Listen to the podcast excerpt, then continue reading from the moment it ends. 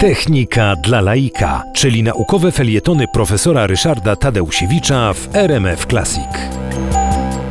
Komputery, które powstały w latach 40., no, początkowo były traktowane przede wszystkim jako, jako sprzęt, no bo to była elektronika, która wykonywała rzeczy no, niewiarygodne, liczyła i to bardzo szybko.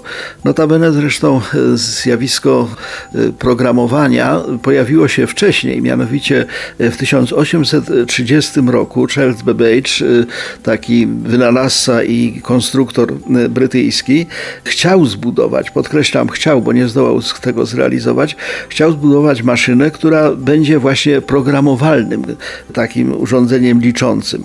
I tymi pracami Charlesa Babbage'a zafascynowana była Ada Augusta Lady Lovelace, córka Lorda Byrona.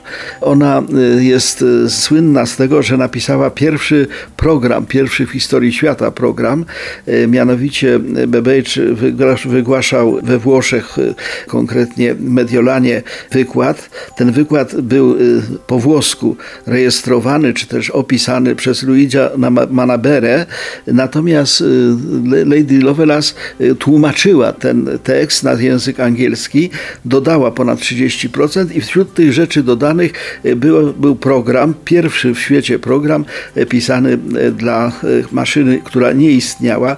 Program miał obliczać liczby Bernoulliego, pochodził z 1840 roku. Na koniec jeszcze pozwolę sobie na pewien żart.